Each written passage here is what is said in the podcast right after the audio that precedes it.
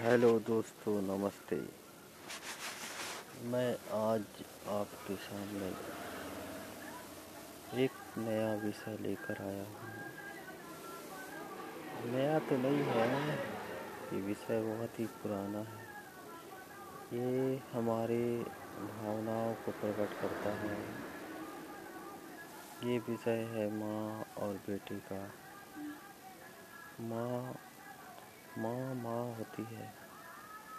बेटा, बहुत कम बेटे होते हैं जो अपनी माँ की सब इच्छाओं को पूरा कर पाते हैं। हम बचपन से कोई भी चीज़ की आवश्यकता होती है तो माँ से कैसे भी बोल के गुस्सा हो के रो के अपनी इच्छा को पूरी कर लेते हैं। लेकिन समय बीतते जाता है। और उसके बाद फिर समय आता है। अब हमको उनकी इच्छा पूरी करनी है। और माँ कभी नहीं बोलती कि मुझको ये चाहिए।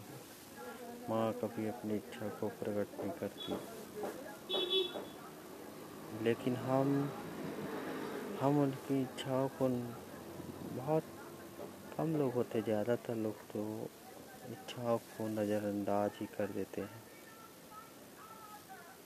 उनकी भी बहुत सारी इच्छा होती है।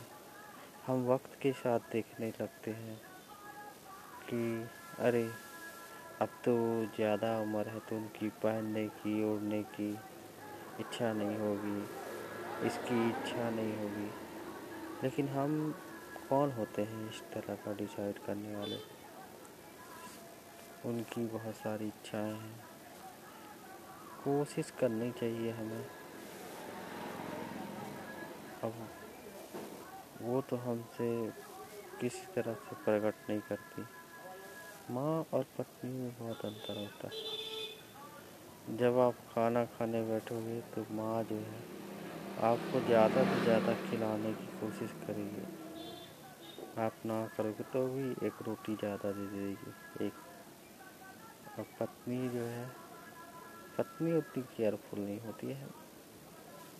होती है, कई पत्नी गुस्सा भी हो सकती है। कहीं नहीं मतलब मतलब सबकी पत्नी मेरे विचारों से गुस्सा भी हो सकती है कि अरे, माँ को ज़्यादा इम्पोर्टेंट लेकिन ये माँ देखो, उन पत्नियों की भी तो माँ होती है। तो वो जो पत्नी है, उसकी माँ को और अपनी सास को दोनों को अलग अलग नज़रिए से क्यों देखती? Thank you